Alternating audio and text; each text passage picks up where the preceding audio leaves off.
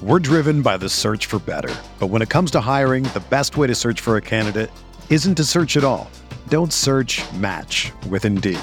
Indeed is your matching and hiring platform with over 350 million global monthly visitors, according to Indeed data, and a matching engine that helps you find quality candidates fast. Ditch the busy work. Use Indeed for scheduling, screening, and messaging so you can connect with candidates faster. Leveraging over 140 million qualifications and preferences every day, Indeed's matching engine is constantly learning from your preferences, so the more you use Indeed, the better it gets. Join more than 3.5 million businesses worldwide that use Indeed to hire great talent fast. And listeners of this show will get a $75 sponsored job credit to get your jobs more visibility at Indeed.com slash BlueWire.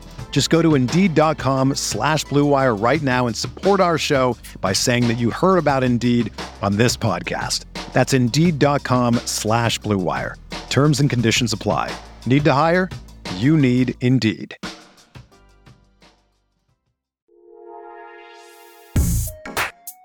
All right, everybody, what's going on? How you doing? Welcome to Talking Buffalo podcast, where we often highlight but are not limited to Buffalo sports, news, media, and entertainment. I'm your host, Patrick Moran. You can find me on Twitter at Pat Tweets. Thank you very much for locking in today. Tell you what, I'm going to get right down to business today. I'm not going to sit here and blab right at the top. Got a really good guest on. My man Steve Mathis from Buffalo Fanatics, co-host of the Air Raid Hour. He does it with my buddy David Tilton. Been on the show a couple times, but dude, I just looked it up, man. It's been a while, man. Not since like, August 2020. Holy shit, it's been that long, yeah. dude, since I had you on, yeah. man. What's up? Yeah, I mean, it feels just like it feels like yesterday, though, man. I think Corona, COVID will do that to you. Yeah, feels like yesterday. well, I'll tell you what. For everyone out there who doesn't know Steve, I'm a little bit jealous of you right now because like like me, neither of us live in Buffalo right now.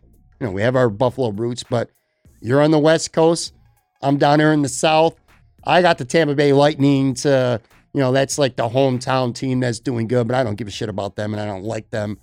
You, on the other hand, my friend, I am an NBA fanatic, and you are in the Phoenix area, and the Phoenix Suns are very alive and well in the NBA playoffs. And I'm, man, you know, again, growing up in Buffalo, I never got to see NBA basketball. Down here, there's no NBA basketball except for Orlando. And again, I don't care about them. What's it like out there right now in Phoenix? After beating the oh, Lakers, man. by the way. Yeah. Rally, rally in the valley, baby. That's what uh, the Phoenix Suns are the talk of the town. Like uh, the Arizona Cardinals just started their OTAs uh, this week. And I'll tell you what, that, that's the one thing about uh, Arizona sports radio that's so much different is they have the Coyotes, they have the Suns, they have the D backs, they have the Cardinals, they even have Phoenix Rising FC. Like there's so much sports to talk about here in the Valley, but literally from start to finish, from six in the morning up until tip off, it is all Suns all the time. Uh, you see it on the cars and stuff here, like Go Suns. It's uh, it, it, it's honestly, it's it's really fun to be around. Um, because one of my biggest things was, um, and I think I might have told the story before. I'm not sure if I told on this podcast, but I was born in 1990, right before the Bill Super Bowl run my dad was like, "You're the reason why they lost four Super Bowls." and then the year I moved out here to Phoenix, they that's the year they broke the drought. So he looked like he doubled down. He's like, "Man, it really is your fault. Like, thank you for moving." So I've never, other than like the Drury Briere years, I've never got to like be in a town and experience success like firsthand. So uh, it's actually really cool. And I actually decided to like two years ago adopt transition from a Knicks fan to a Suns fan. So uh, it's it's been enjoyable. It's been pleasurable. I was going to ask you that. So I obviously being in Phoenix, it's exciting for the whole town, but you specifically, are you are you a pretty big basketball fan? I I I dabble. Uh, you know, I, I always enjoy it. Like like don't get me wrong. Like I'll watch March Madness. I'll watch the NBA playoffs. But I've never been like, and I'll watch a game like on TNT, like in the background, like while I'm doing stuff. But I've never been like a fanatic of a team um, like I always like the New York Knicks. Like I grew up like I started becoming a Knicks fan right around the time of the Melo trade. Me too. Um, before that, it was like the, the David Lees of the world, and and, and I actually like that team too with like Iman Shumpert and stuff. Uh, so I wasn't like a crazy NBA fanatic. Like I, I understand the league, I know the stars, I understand what the good teams are, the bad teams are. I have my takes, um, like anybody. Um, but I definitely don't follow it the way I follow the National Hockey League or that I follow obviously the the National Football League. Now, see, I'm the complete uh, polar opposite. I like the Buffalo Sabres as bad as they are, but outside of the Sabres, I really don't care much about hockey. Like I said, Tampa's in the playoffs or the defending cup champions. Down here, I just I'm not that big of a of a hockey guy. If it's not the Sabres, I kind of just dabble. But on the other hand, NBA, I'm a fanatic. I'm, by the way, I'm also a Knicks fan. I grew up a, a New York Knicks fan. I've been a lifelong fan. I'll tell you, man, I, I like Phoenix. They're fun to watch. Chris Paul's a great Oh, point yeah. guard. Booker just went off against the Lakers. It was fun to watch, and uh, I'm gl- I'm glad they beat the Lakers. Now we're taping this late on Monday night. They're playing Game One right now against Denver. Mhm. We'll see how that plays out. But uh, yeah, that's fun. By the way, so I, I was on your Twitter. You went camping over the weekend, right? Oh yeah. Did you? Uh, there's actually I, yeah. didn't mean, I didn't mean to cut Sorry. you off. Go ahead. no, you're good. It, it's actually one of the things I really enjoy doing out here because I don't think people realize that. Like they think Arizona, they think desert, they think you know heat, 120. But if you go up north uh, to Arizona, places like Woods Canyon, places like Page, Flagstaff, I was in Payson. It's very, very like Buffalo esque in terms of uh, weather and seasons, and you'll see all the green and stuff. And I, I just love going up there because it reminds me of home. So you're telling me that on Sunday night you did not watch the Floyd Mayweather Logan Paul fight? uh, that was a fight. I'm I'm pretty sure that that was some really good acting. I think there was at one point because I I did get home Sunday night. Um, you know, there was one point where Mayweather knocked out Logan Paul but held him up to keep the fight going. Yeah. I think is what I saw. And and then there was all these people like, you know, there was all these people like, you knew what you paid, you knew what you paid for. You know, stop complaining. Like you're the problem. You paid for this. You know, blah blah blah. But it's like, I honestly feel like 95% of the people who paid for that fight paid for the fight just to complain about how stupid the fight was going to be. They knew it was going to happen, and they just wanted something to be angry at. So they paid money to be angry at it. I, I, I that's the vibe I get from from what I saw on Twitter. Well, I'll tell you what, I, I did watch it. I, I I did not pay for it. I'm gonna be honest with you here. So I committed illegal activity. Let's just put it that way. But my son, who's 18 years old, actually watched it with me, and yeah, it was completely annoying. It was it's a disgrace. It's a farce. It's not real boxing. And anybody who watches boxing and knows boxing knows that had Floyd wanted to, he could have opened up pretty much at any point of the fight. He could have caught him with a counter punch and went on the attack, and you know that would that, that would have been a wrap. I get what was going on, but you know, as much as I hate it, and and I do hate it because I am, well, I'm not really so much a boxing fan anymore, just because I think the sport is borderline disgraceful, evidenced by what I watched on Sunday night, exhibition or not. But I grew up a, a big boxing fan, man. I grew up in the '80s, the middleweight era, the golden era, where you had Sugar Ray Leonard and Roberto Duran those epic fights, and Thomas Hearns and and Marvin Hagler. You know the the comeuppance of, of Mike Tyson in the mid '80s. That's like I said, that's like my the golden era of boxing for me, and I'm just I love the sport, and I just hate what it's become now. But at the same token, I get it because I could sit here and bitch at you, or you could bitch at me about these fights if you had paid for it. Like you just said, people pay to uh, so that they have a right to bitch about it or whatever have you. I get it though, because the target audience in boxing today are kids like my son, who's 18 years old, who don't know shit, or like this 18 to you know like 25 year old demographic, because you get these YouTube stars like Logan Paul and Jake Paul just I, I, I don't want to say making a mockery of the sport, but in a way, it kind of is. But those are the people that are tuning in, are, are people who like watching social media stuff and YouTube because these guys, to their credit, as much as I can't stand it, they do a hell of a job marketing it. And while older people like us don't really give a shit or don't take it serious, I mean, to to my 18 year old son, Logan Paul was a legitimate fighter. You know what I mean? like it was yeah, it's just it's a farce, but I get what they're doing and they're targeting these young people or these people who are like are addicted to YouTube. And obviously they're doing well because they're making a shitload of money, you know? yeah.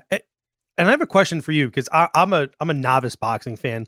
I'll watch the big fights. I have no idea what's going on, but I'll ooh and I'll ah and like I'll get drunk and like watch the fight. Sure. uh, usually at a party because I refuse to pay for it. But is Floyd Mayweather part of that problem? Because people that I know that know boxing say that like his MO has been for like 15 years now to sort of duck, just just just sit there through the whole fight, duck the big hits, get his jabs in here and there, and win by decision, which isn't the most entertaining form of boxing.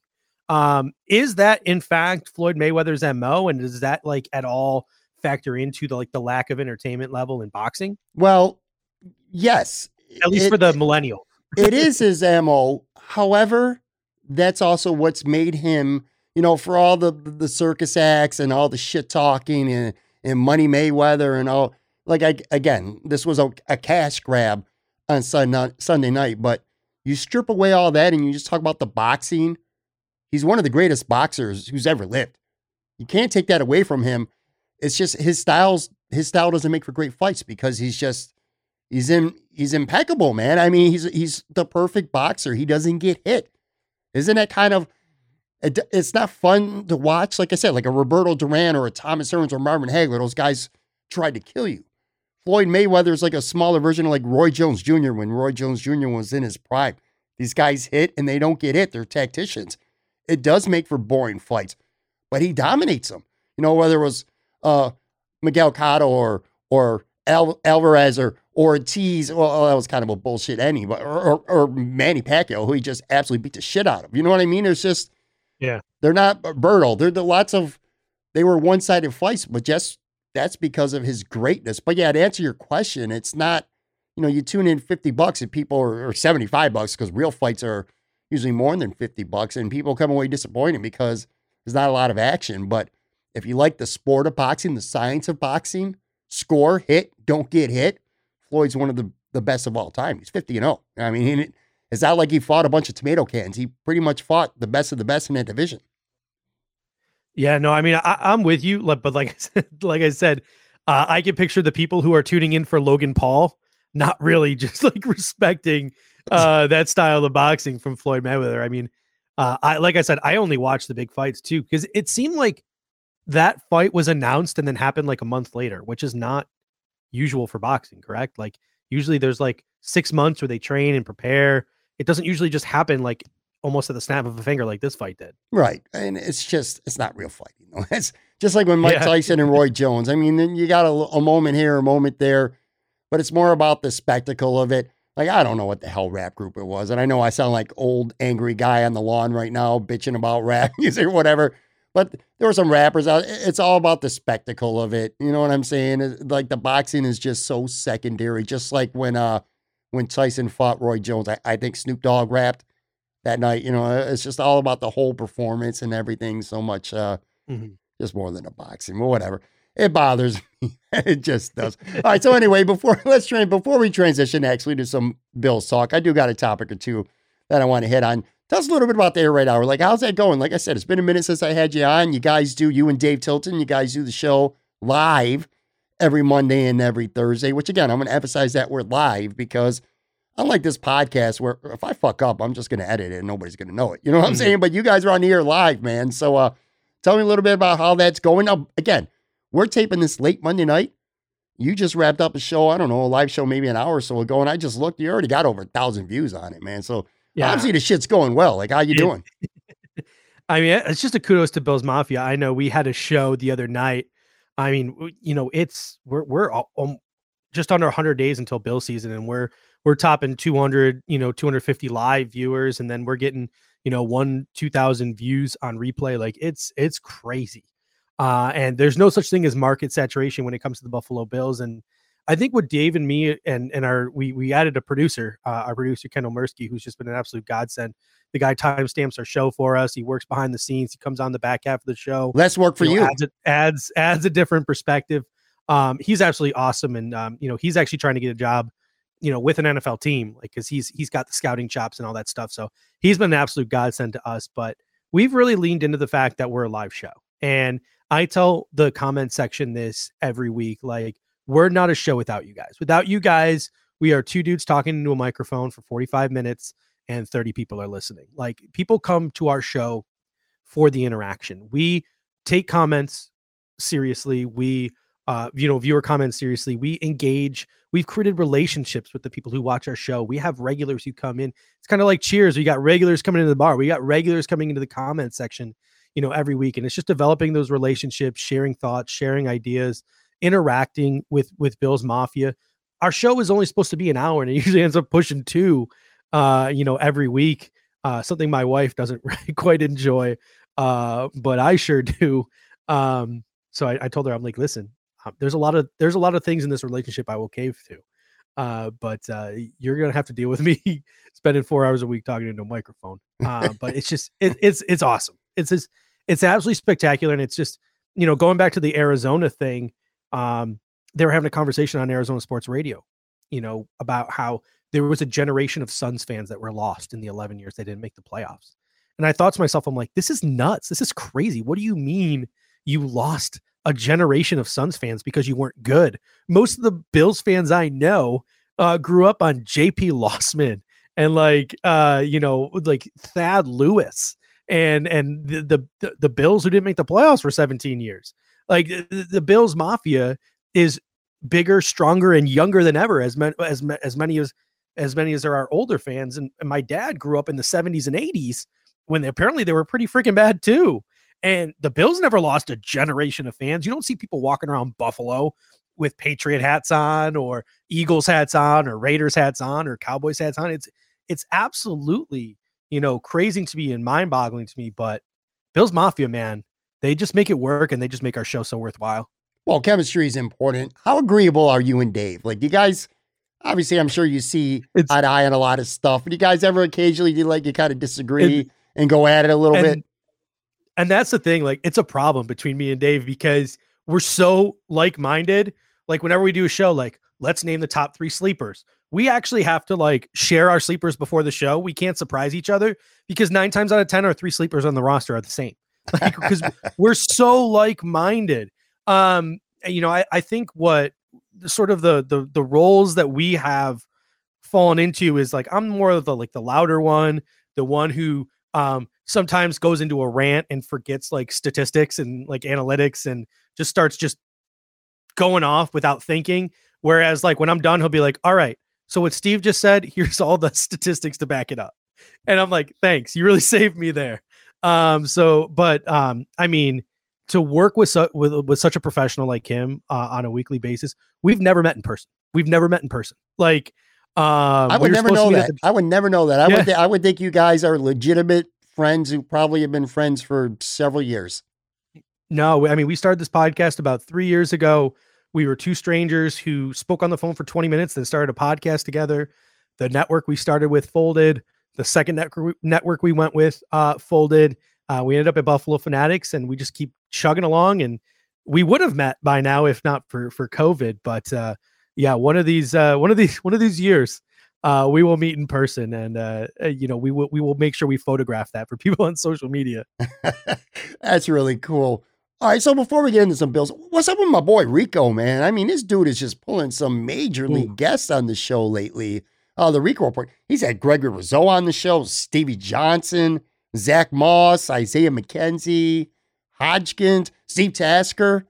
How's, how's yeah. your boy? How's your boy pulling all these good guests, man? He, I'm starting to get a little bit jealous of that shit.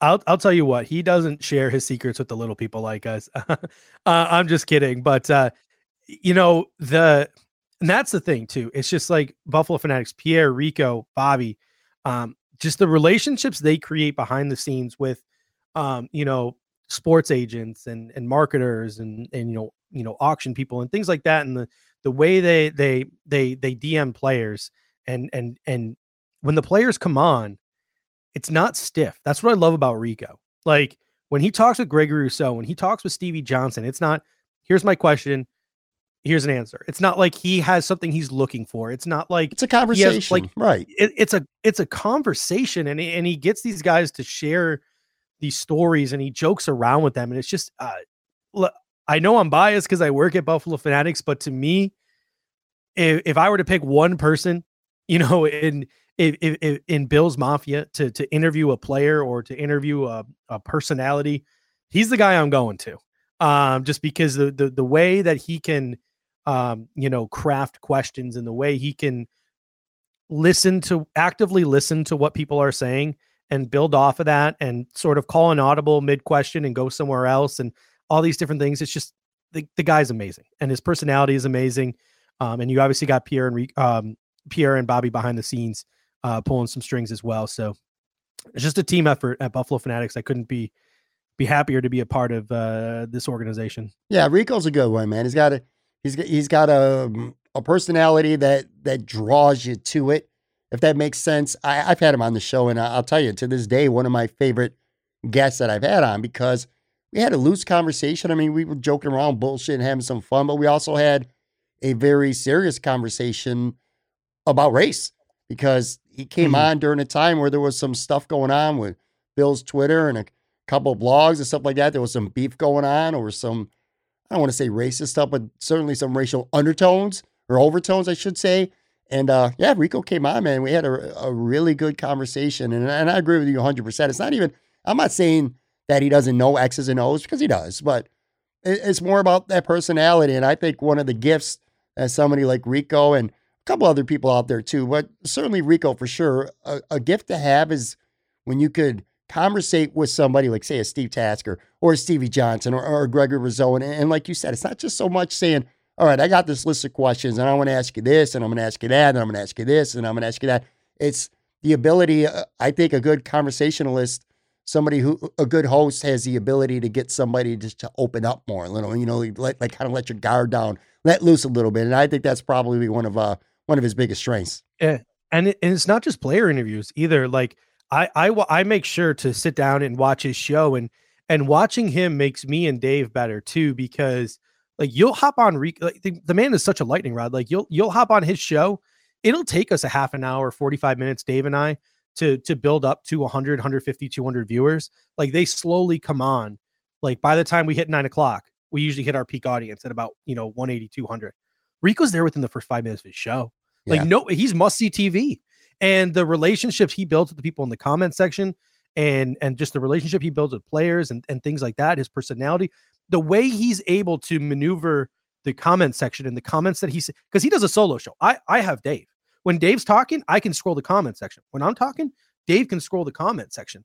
He's solo dolo, like he is on his own, simultaneously having a conversation with the audience while simultaneously reading a comment section and and and sort of synthesizing what he sees in the comment section and bringing it to his his broadcast and adding it into his content. It's it's I don't know how he does it. He, the man is machine. It's very difficult. it's a skill that a lot of people don't have. I don't have it. I like I have a guest. I have a variety show. I'm all, I always have a guest, and you know I feel like I'm pretty good at having conversations and deep diving in the topics when the situation calls for it. But point being is this: a couple times I tried doing a show solo and it sucked. I hated it. I'm like, ugh. In fact, one time I did a tape and I was like, dude, I'm not putting this shit out there, man. It's terrible. It's a trait that not a lot of people have. Now, there's some people who are really good solo, but you know, I, I feel like when you you get them paired with someone else, they kind of suck because they don't know how to have give and take. You know what I'm mm. saying? But yeah, Rico's yeah. one of those guys who's one of the few that are really good on the solo tip, man. Uh, Joe Marino from Locked On Bills and, and Bruce Nolan from Buffalo Rumblings. Those are a couple other guys I think that really excel um, when they're by themselves. Not that they can't be guests on other shows because they are all the time, including this one, I'm sure you know, a lot of stuff with fanatics as well. But uh, yeah, it, it's just it's a tough thing to do when you uh, when you're solo, and Enrico's good at it. But anyway, all right, let's take a quick break. We're to come right back, and we're to talk some Julio Jones and some Buffalo Bills. Be right back.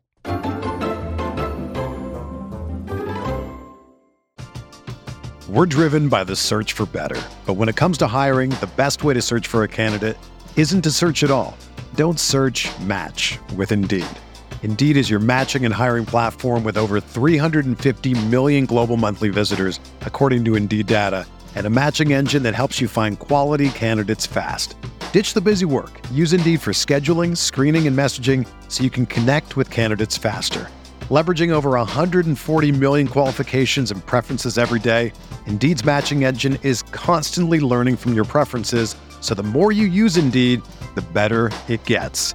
Join more than 3.5 million businesses worldwide that use Indeed to hire great talent fast. And listeners of this show will get a $75 sponsored job credit to get your jobs more visibility at Indeed.com slash BlueWire. Just go to Indeed.com slash BlueWire right now and support our show by saying that you heard about Indeed on this podcast. That's Indeed.com slash BlueWire. Terms and conditions apply. Need to hire? You need Indeed. All right, I'm back with Steve Mathis. So the big NFL news this week, as it is taping anyway, over the last couple days – Julio Jones got traded from Atlanta to Tennessee. It finally happened. It's been rumored for a while that he was going to get dealt. Ends up being Tennessee. Compensation, a 2022 second rounder and a 2023 fourth. In Tennessee, besides Julio Jones, also got a 2023 uh, six rounder. Well, let's start here, Steve. What what's your take on the trade, and what level of interest did you have in the Buffalo Bills? Not that you have anything to do with the Bills aside from the fact that you guys talk about them twice a week, but as a fan, like what level of interest did you have? Did you at some point think it was realistic that Julio Jones could go to Buffalo? And what are your thoughts on him ultimately ending up with the Tennessee Titans? I never pondered the thought that he the Bills would be like remotely interested. Uh, don't get me wrong, there there are people who are definitely on the Julio Jones to Buffalo train, Rico being one of them, and I completely understood where they're coming from.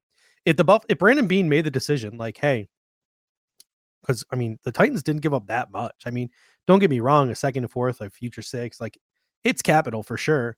But for a guy like Julio Jones, yeah, it's not it's not a first. Like it's not the end of the world what they gave up. So if the Buffalo Bills had pulled that trigger, I would have been excited. I would have been happy. But at the same time, I never got my hopes up. I was never emotionally invested in it. I I I was off.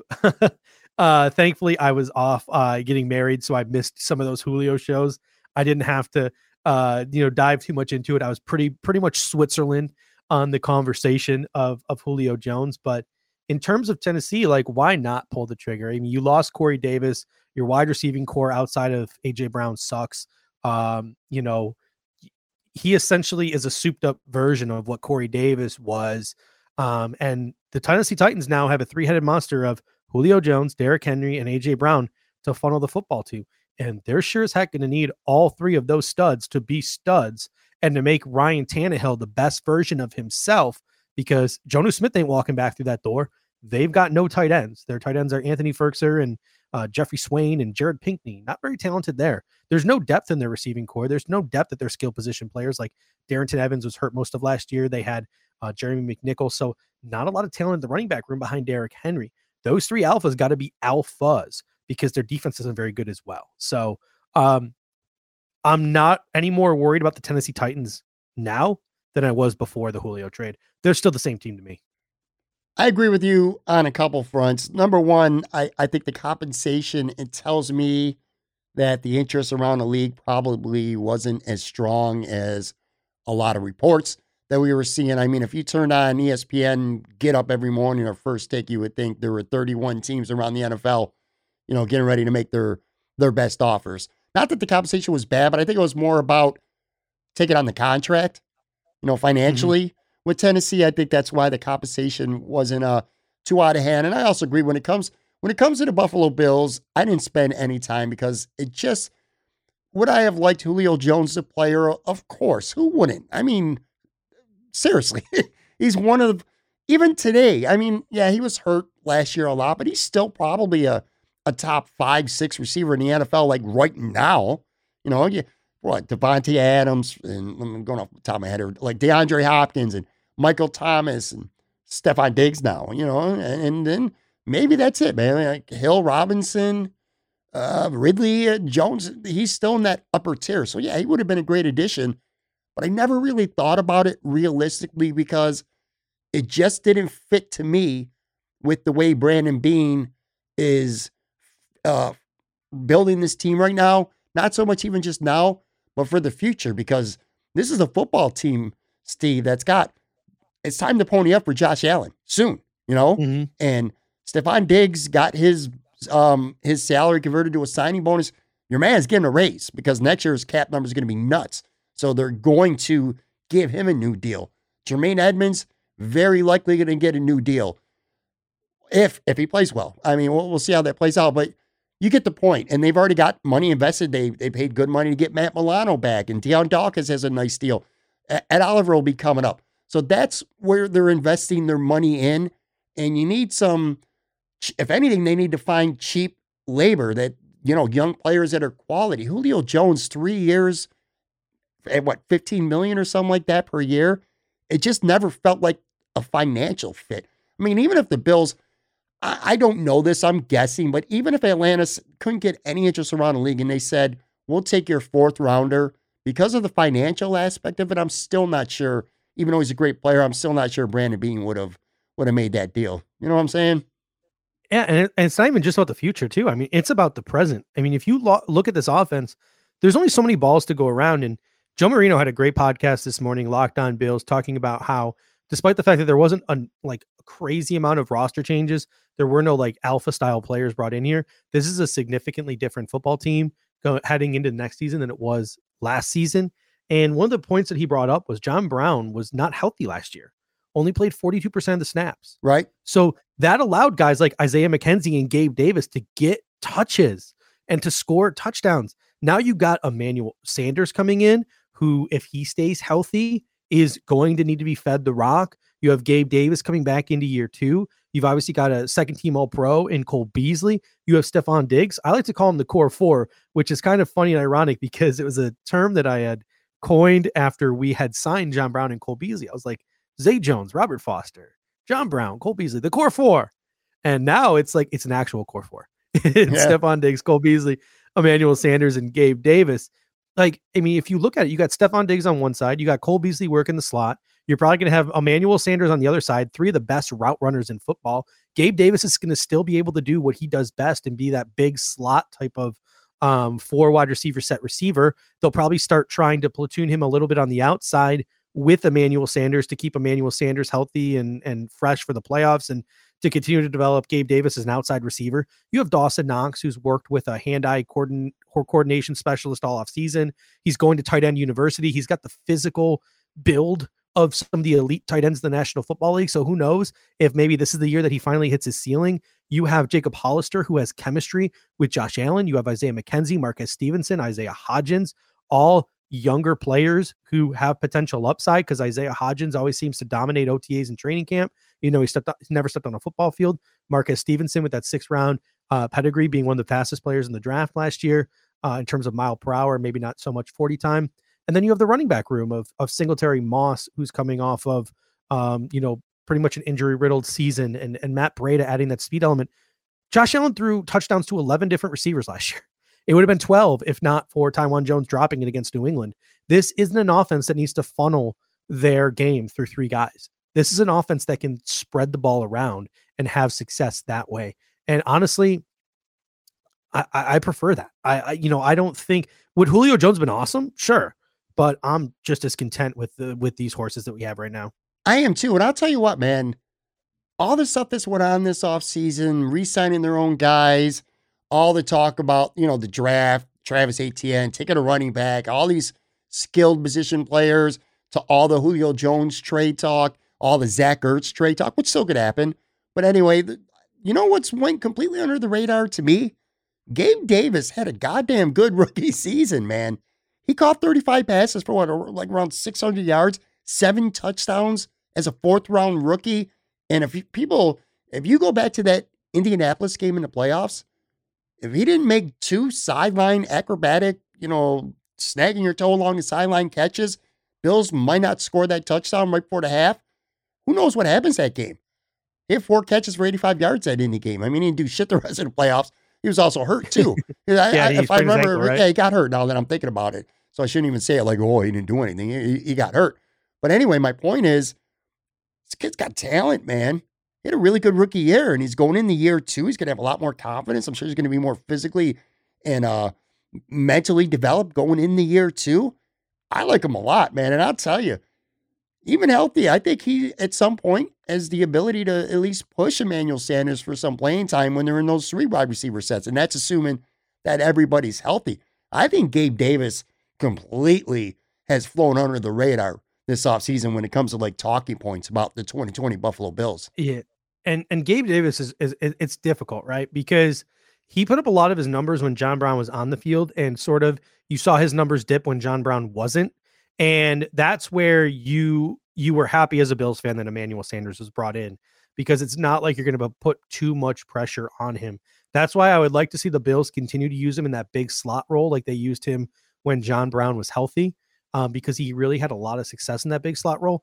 But you know, as you mentioned and as I mentioned earlier, I would like him to platoon with um, with Emmanuel Sanders on the boundary because I do want him to develop as a boundary receiver in the National Football League. I don't think his bread, if his bread and butter is a big slot, then he's Allen Lazard. Like that's going to be his ceiling. He's, oh, he's Allen Lazard. He's a really cool niche player, but you don't want to give him a second contract because you can go find that somewhere else. You want him to develop as a boundary receiver, a guy who can play on the outside, a guy who can be your number two. Maybe if he hits his the highest ceiling possible, can be a number one receiver, possibly when Stefon Diggs is gone. But you just honestly be content with a big bodied boundary number two receiver um, in Gabriel Davis. But a lot of work is still to be done. The upside is there. You love to see him working out with Josh Allen in the offseason. Um, and and it just I, I have confidence as a fan, you know, but there is concern for him when you take the fan goggles off and look at the production he had when John Brown wasn't playing. Um, but like I said, as a fan, I'm pumped. Like I'm so excited to see him play again this year. And this offense with these four guys. Gosh, I, I never want to run the ball again, man. Let's just throw every play. well, I'll tell you what, I can promise you that the Buffalo Bills very much want Gabriel Davis to continue to develop into a good player because, again, going back to one of the reasons why I never considered Julio Jones a very realistic possibility for Buffalo because of future money going back and paying Josh and Stefon and these guys. I talked about that young, cheap labor that could produce. You're looking at one right there in Gabe Davis because Emmanuel Sanders, what, 34 years old, he's going to be one and done. Cole Beasley, mm-hmm. I love Cole Beasley, but Cole Beasley's going to be, what, 33 years old in 2022. Still has another year left on his deal, like seven and a half million or whatever it would cost against the cap. There's, who knows? You know what I'm saying? But Gabe mm-hmm. Davis uh, continuing to develop would be very welcome news uh, for the Buffalo Bills. I'll switch it back to Tennessee. I'm with you for the most part. I do. I I I get it about Jonnu Smith not walking through that door, but I'll tell you, Julio Jones. You you brought up Corey Davis. Julio Jones is what Corey Davis is sometimes, but Julio Jones is that player all the time when he's out there. You know what I mean? Him and AJ Brown, bro. Yeah, that's that's pretty goddamn deadly. And then Derrick Henry, which is the thing though, it's like, well, what are they going to do? Uh, you can only you only got one football. They're going to be a running team. They're going to throw the ball, but they're going to be dangerous at least on offense. But again, the problem with Tennessee is their defense sucks, bro. Sucks. They're like what? Tw- yeah. I'm looking at the stats right now. They're 24th in points, 28th in yards last year, and I'm not sure how much adding Janoris Jenkins and and Bud Dupree. Who, I mean, he can't get after the quarterback. I don't know how much you know that's going to change. That they drafted Caleb mm. Farley, huge risk, huge reward guy. Uh, but is he going to be better right away than Malcolm Butler, who's a good corner? He walked. You know, and, and he had a great and, game against the Bills last year. I mean, God, he he had one of the best games of the season against Josh Allen last year uh, for Tennessee. So they lost him, and, and, again, Caleb Farley. So, but yeah, mm-hmm. man, I don't know how serious I could take Tennessee as uh, you know, one of the top tier teams in the AFC. I don't know how much Julio Jones moves the needle. You don't hurt it though. You don't hurt it, Steve. What? I'm sorry, I didn't hear what you said there. No, I said Julio Jones doesn't move the needle too much, but he doesn't hurt it. You know what I mean? He, oh, all right, he. He's definitely I, still a, a, a force to to be regular. I'll tell you what, though, it does make me. This move alone makes me really hope that the Bills still end up with a better cornerback option than Levi Wallace. I'm just. They could do worse than him. I get it. He's a good floor player. Like, you know, you're not going to have 22 uh, spots of, of strength on your team, you're going to have a couple at least semi weaknesses. And if that's your floor, if that's the worst you're going to do at corner, I can live with him. But man, the thought of him one on one with whether it's Julio Jones or AJ Brown, that scares the shit out of me because Tre White can only yeah. you know cover one of those guys. Are you mm-hmm. still are you still of the mindset that you think the Bills might target a corner because they do got the money now if they want to add somebody? Because I like Steven Nelson a lot, and uh, like I said, the Bills have the cap money to make it work because they did rework Stefon Diggs' deal. Yeah, I mean, Steven Nelson, I guess the reports were about 14 teams were interested in him, one of them being the Buffalo Bills. So I wouldn't be surprised if, like, maybe during training, training camp, a trigger got pulled on a player like Steven Nelson, but I'm not holding my breath for it. Um, we made, I made an analogy on the show tonight that, um, you know, the story of Levi Wallace is like a, a cheesy romantic comedy the position of CB2 is like the hot chick in, in every rom com, right? And uh, you know, Levi Wallace is the the the best friend, the shoulder to cry on, the one you lean on. Uh, and Dane Jackson is like that hunky bad boy that walks through the door.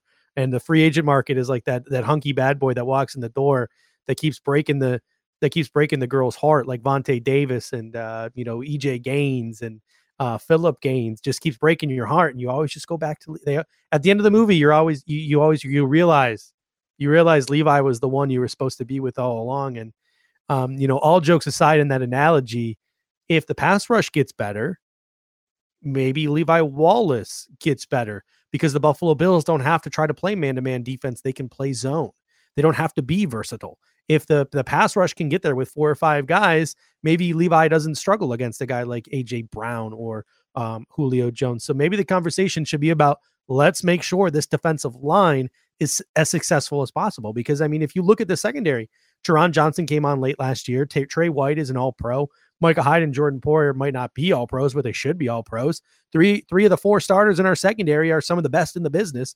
And Taron Johnson's uh, captain clutch at the end of last year and seemed like he started to turn his game around. So if your weakest link is Levi Wallace, but the, but the pass rush steps up, all of a sudden, like it really masks the weaknesses of of a guy like Levi Wallace.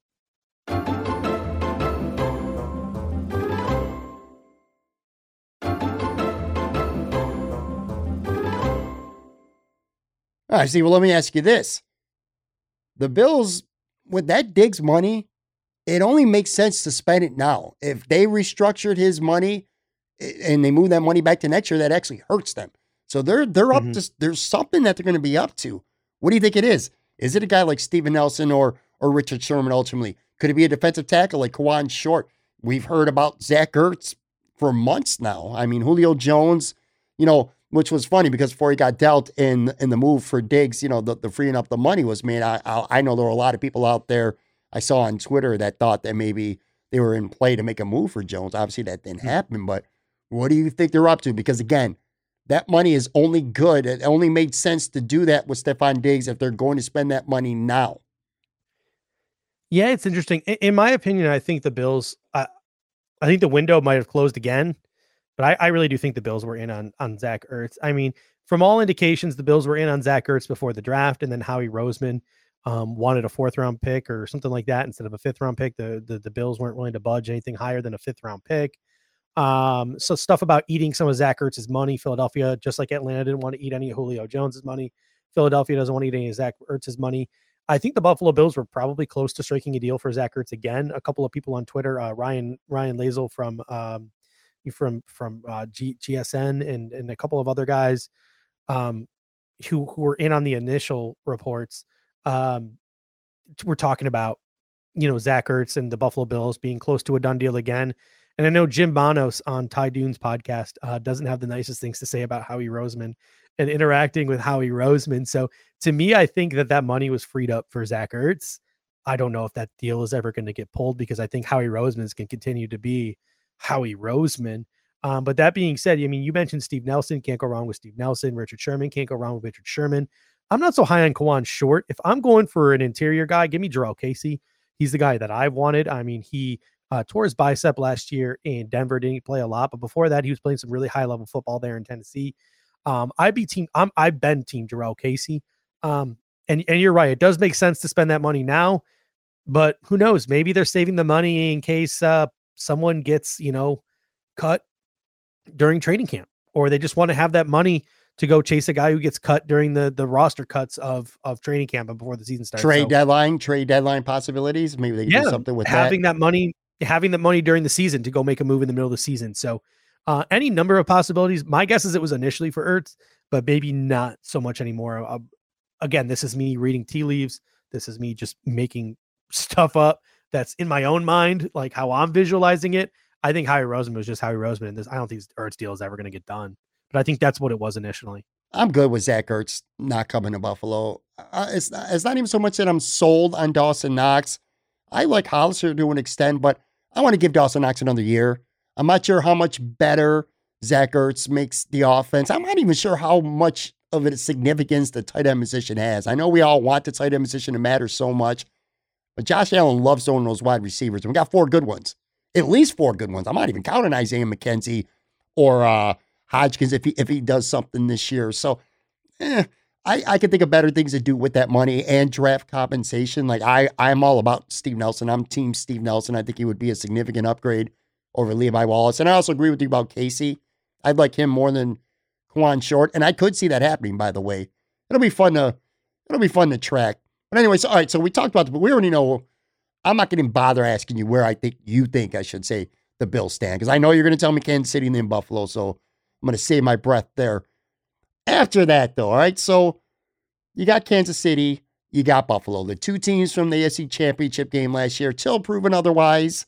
Those are the two teams in the AFC. But who's after that right now? Like, how much did Julio Jones? You said he didn't move the needle too much for you for Tennessee. Like after Kansas City, after Buffalo, were a couple of uh, the teams that you're you think are the biggest threat to uh to take the AFC right now? That's a great question. I mean, to me, I would go with um oh gosh. I would go with Cleveland. I think obviously Cleveland's um, you know, an obvious answer there. Me too. Yeah. With the the additions they made this offseason. I really like Indianapolis. I, I really respect Matt Eberflus as a de- defensive coordinator, and Frank Reich now has like a younger talent to work with at quarterback. Whether he can completely remold Carson Wentz or not, um, you know they have a relationship together, and he's obviously uh, a better ball of clay to work with than a than an aging Philip Rivers. Um, I would have liked to see Indianapolis make a deal for a guy like Julio Jones because I like their weapons on offense. I just don't think they have an alpha on that offense. Like there's T.Y. Hilton who's getting up there. There's Michael Pittman. Uh, there's Zach Pascal. There's um, you know. Yeah, they're solid. They're solid all the way around. But they, they could have used the, they could have used that playmaker, that mm-hmm. game changer, like a like a, a healthy Julio Jones for sure. Yeah, I mean, then outside that, like Tennessee as well. Um, Oh goodness, I'm trying to pull up the the AFC. Well, got, you, you uh, got I, I, haven't given too much thought to it. Yeah, Baltimore. I'm not gonna lie to you. Baltimore doesn't scare me. Like they they don't. They really don't. And at the end of the day, and I've said this before. I, will say this before, and I'll say this again. I respect the heck out of Lamar Jackson, and I think Lamar Jackson is a good talent at quarterback. I think he's being wasted in Baltimore. I think they're doubling down on his strengths and not letting him develop into a real quarterback. You looked at Josh Allen and I had a lot of issues with Brian Daboll early on in Josh Allen's development. I'm like, why can't we do more creative things like Baltimore? Why can't we lean into Josh Allen's strengths? Why is Brian, Brian Daboll trying to make him do what traditional quarterbacks do? And at the end of the day, and I believe it was Greg Set from Cover One who said this. I, I apologize if it was someone else. Brian Daboll was like, dude, this is the NFL. You're going to do what NFL quarterbacks do, and you're going to sink or you're going to swim. Learn how to be an NFL quarterback. And that's what Josh Allen did. He learned how to be an NFL quarterback. Baltimore's still babying Lamar Jackson. They don't have a Brian Daboll there saying sink or swim time, Lamar. They yeah. just have a guy who's gonna who's willing to baby him and create an offense for him that caters to his strengths and tries to mask his weaknesses instead of trying to fix his weaknesses. And it was absolutely pathetic the way they tried to rebuild the receiver corps. Like I like Rashod Bateman, I like Tylan Wallace, Sammy Watkins, but like they could have done such a better job rebuilding this offense. Greg Roman should have been fired. They should have brought in a real offensive coordinator who understands the nuances of passing the football. Um, and so to me, until until Jim Jim Harbaugh is it Jim Harbaugh? John. John Harbaugh. John Harbaugh. Wow, I got that confused for a second there. until John Harbaugh decides that he needs to take the risk. Like, because Baltimore's just afraid to take the risk. They know what they have in Lamar Jackson. They know what he does well. They know they're afraid to take that plunge. They're afraid of the unknown if they try to make Lamar Jackson anything different. Until he's willing to take that plunge and fire Greg Roman and bring in a real office coordinator, they don't scare me. They don't. I'm with you there. After Kansas City and Buffalo, I think Cleveland and Indy are the two next best teams in terms of roster talent and they have seen. you know what's fun? And a year ago, we were talk we would have been talking about the same exact thing going into the, to the season. The Bills were coming off a playoff appearance where they lost in overtime against Houston and what was the big mm-hmm. burning question last year? They got all this talent, they got the receivers, the defense is good, this and that. What was the question? The question was, can Josh Allen take that next step? Can Josh Allen become a legitimate, true franchise quarterback? Fortunately, we got the right answer this year. Now I think you look at Cleveland, and it's the same thing. This team is freaking loaded, man. They got a lot of talent. They can run the hell out of the football. They got a great line, two of the best running backs in football. They got Beckham back. They got decent receivers, good tight ends. They got two really good pieces in the draft uh, on the defensive side of the football. Everything's there except Baker Mayfield. Is he going to be pedestrian or is he going to take that next step? And if he takes that next step, I'm telling you, Cleveland's going to be a force in the AFC mm-hmm. and kind of ditto with Indy. Again, I don't think Indy is really great at any one specific thing on their football team, except their offensive line's really good. But they can run the ball. They got decent receivers. They got a pretty good defense, really good linebackers. But now they got Carson Wentz. What Carson Wentz are you getting? Are you getting the guy who played at a near MVP level a couple years ago? Or are you getting the Carson Wentz we've seen a lot of last couple years was not very good. That's why Philly got rid of him, mm-hmm. you know? Um, so these teams, it comes to to quarterback play, and it, it's fun and it's nice and it's uh it's just a good feeling as a Bills fan here to be able to just sit back a little bit and say, all right, man, well, you know, I mean, you never know. You can't take it for granted that Josh Allen's going to play at an MVP level. So uh, I'm not going to go that far. But you know, you got your quarterback. And I still, these teams right now, and you talked, and, and I agree with you 100% about Baltimore. I think that offense is just tragic the way it's being built, masking uh, his trying to get, you know, hide his weaknesses instead of playing to his strengths. I completely agree with you 100% there. Yeah. So I, I would say those teams, Miami, I mean, Miami's got a lot of talent, but again, is Tua going to be much better his second year? The New England's other, defense scares. Yeah. New England's defense scares the shit out of me. Their offense doesn't. Their defense scares the shit out of me. Like I, I envision New England this year. This this is what I envision. Um, you know, Bill Belichick trying to do. I envision Bill Belichick trying to win football games this year, like 16-13. like like 20 yeah. to 16 like like old gonna, school it, big 10 yeah. college football like back in the day kind of football yeah. yeah they're going to kick your ass on defense. They're going to dink and dunk you on offense with those two tight ends, 12 personnel. They're going to run the ball down your throat. Um, and and they're just going to try to beat you the old school way.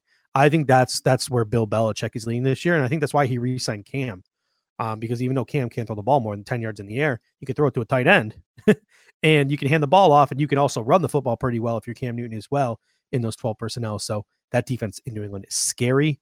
Um, Bill Belichick is obviously a really good head coach, and they have enough on offense to maybe score enough points that they can hold teams to, you know, 13 to 20 points a game. I'm going to throw one more team in the AFC out at you right now. I think they're really good. They got a lot of talent, but they suck at quarterback. However, there's a disgruntled quarterback in Green Bay that if he happens to get his way and end up there, dude, if if the Denver Broncos end up getting Aaron Rodgers, because if he does get traded, I mean, the, the reports were that that would be the favorite to land him. You put Aaron Rodgers on the Denver Broncos, and you're going to have a battle in the AFC West between them and Kansas City. I'm going to tell you right now, Denver's got a good team. They just got really shitty quarterback play right now. Vic Fangio is a really good head coach, and you know he can coach defense, and there's talent on that defense.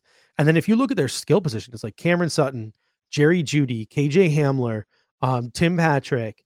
They have uh, Fant, the tight end, Noah Fant. Um, they have the running back uh, Williams that they just drafted. They have Melvin Gordon. Like they have so much talent on that team. Their offensive line isn't that bad either.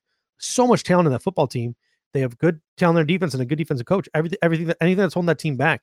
Even if Teddy Bridgewater can turn into like Alex Smith 2.0 for what the Kansas City Chiefs had a couple of years ago, Denver could be a threat to possibly win that division or be a wild card contender. Um, another team, the AFC West too, Justin Herbert. Was it a fluke? Are you Blake Bortles, the quarterback who just put up a whole bunch of statistics because your team was down, or are you the real deal? I think we're going to find that out in Los Angeles this year. Um, because as much as I love Anthony Lynn as a human being, uh, he wasn't the greatest head coach in the world. He didn't make the best in-game decisions. So a guy like Staley um, could keep them in football games, and a lot of people are are pointing towards Los Angeles, the Chargers, as a sleeper this year. And I think uh, I think they had the same record as Tampa Bay in that Tampa Bay had the year before the Tampa Bay went to the Super Bowl, and they picked in the same draft spot as Tampa Bay or something like that. There was some weird, uh, sort of like uh, conspiracy theory type of thing out there that said the, the stars were aligned for the Chargers this year. But um, the Chargers are a pretty darn good football team as well. I think Justin Herbert's a great quarterback. I think he's very for real. I don't think he's a fluke whatsoever.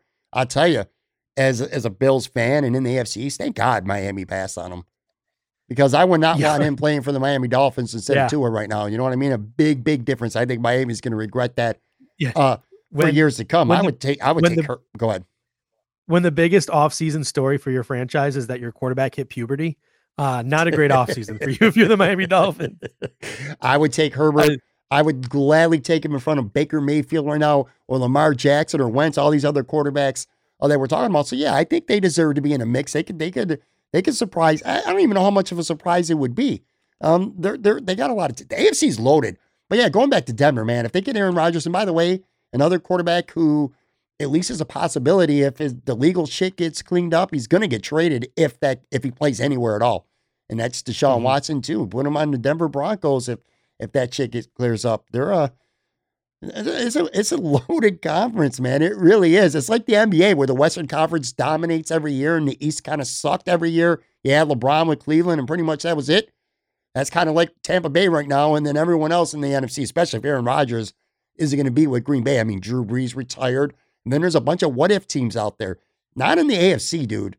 The Bills could finish. They could. The Bills could go 14 and three and win the AFC, or they could be nine and seven and six or seventh in this conference just because not that, you know, they're not a good team, but it's just there's a lot of good teams in the AFC. So man, it's gonna be it's gonna be fun. A couple more things. I'm gonna let you go. What about camp? So it was just reported on Monday.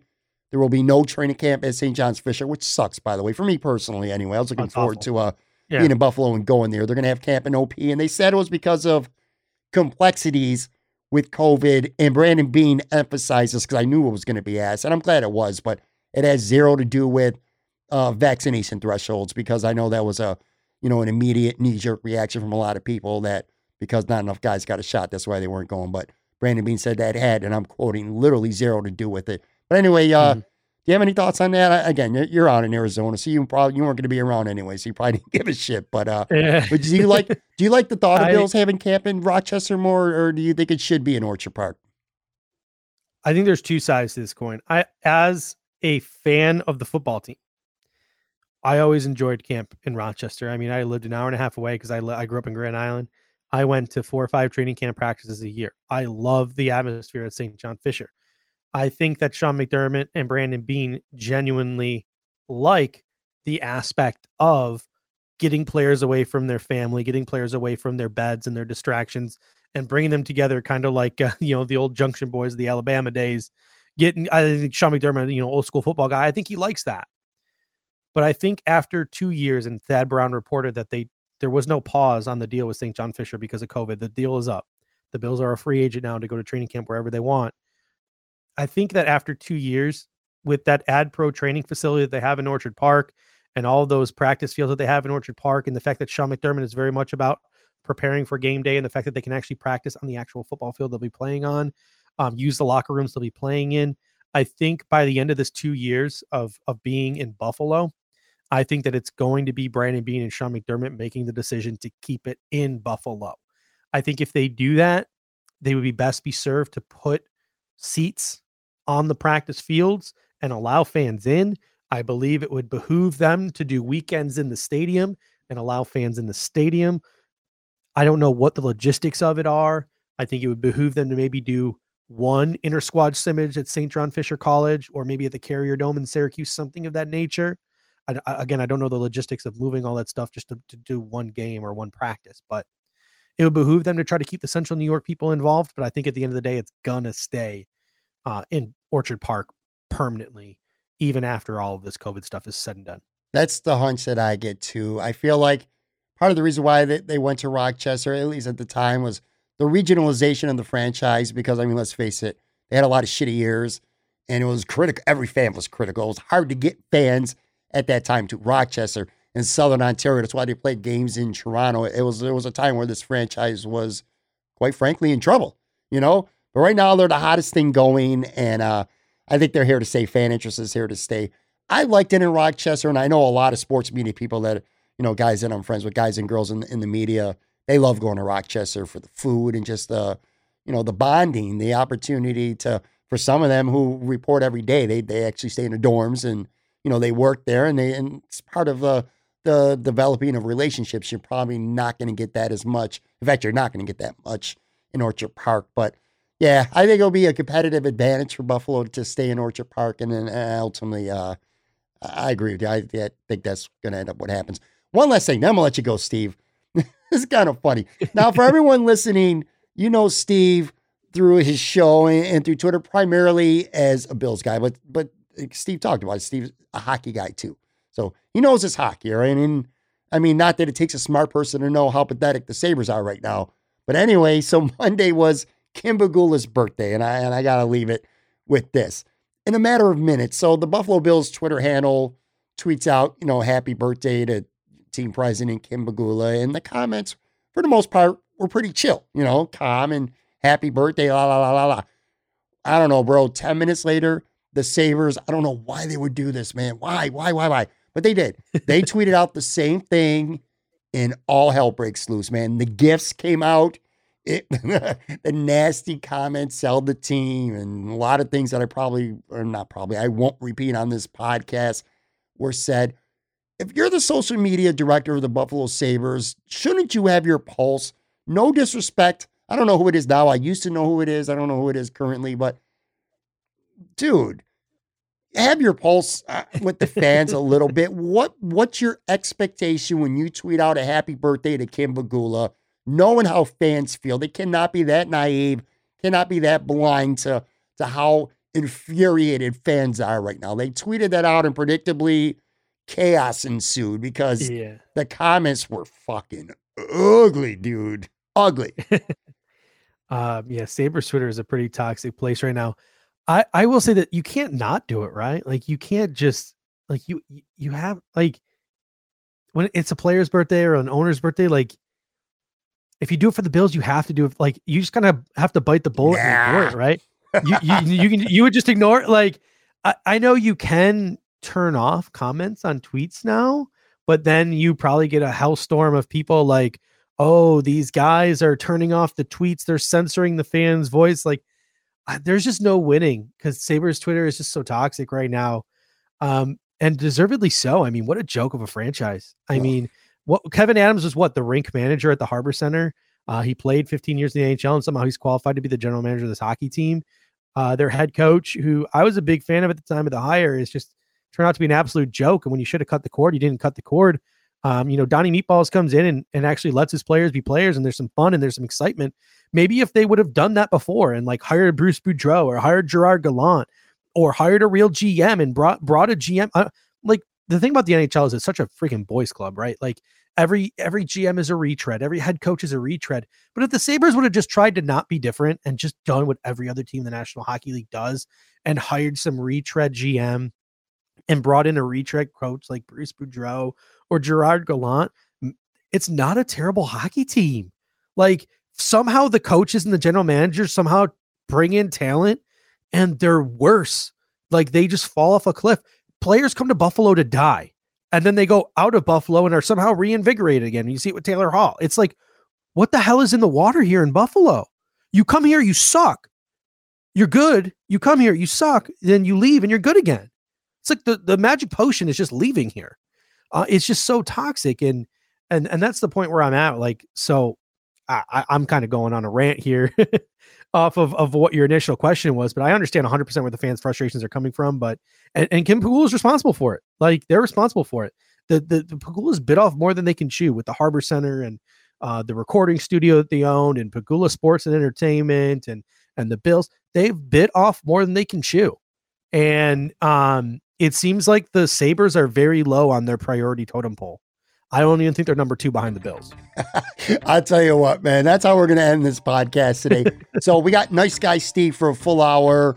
I make the mistake of bringing a one little Sabres question at the end, and then we get ranting Steve at the end. That's that's the perfect way to end this. I want to thank everybody out there for tuning in, for listening. If you have not yet subscribed, please go ahead and do that right now. We're on Apple, Spotify, anywhere you get your podcasts. Every Tuesday, every Friday, random bonus episodes scattered throughout.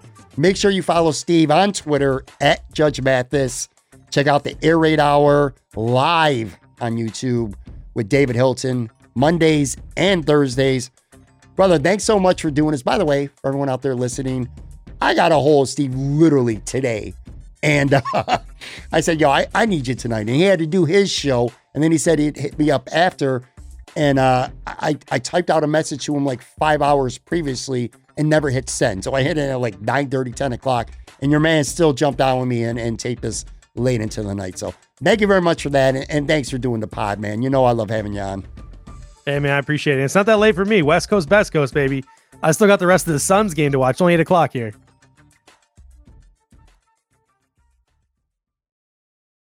When you make decisions for your company, you always look for the no-brainers. And if you have a lot of mailing and shipping to do, stamps.com is the ultimate no-brainer. It streamlines your process to make your business more efficient, which makes you less busy. Mail checks, invoices, legal documents, books, and everything you need to keep your business running with stamps.com. Seamlessly connect with every major marketplace and shopping cart if you sell online. Schedule package pickups through the dashboard and automatically see your cheapest and fastest shipping options from different carriers, with rates up to 89% off USPS and UPS rates. And with the Stamps.com mobile app, you can take care of mailing and shipping wherever you are, even on the go. Make the same no brainer decision as over 1 million other business decision makers with Stamps.com. Sign up at Stamps.com with code PROGRAM for a special offer that includes a four week trial, plus free postage and a free digital scale. No long term commitments or contracts. That's Stamps.com code PROGRAM.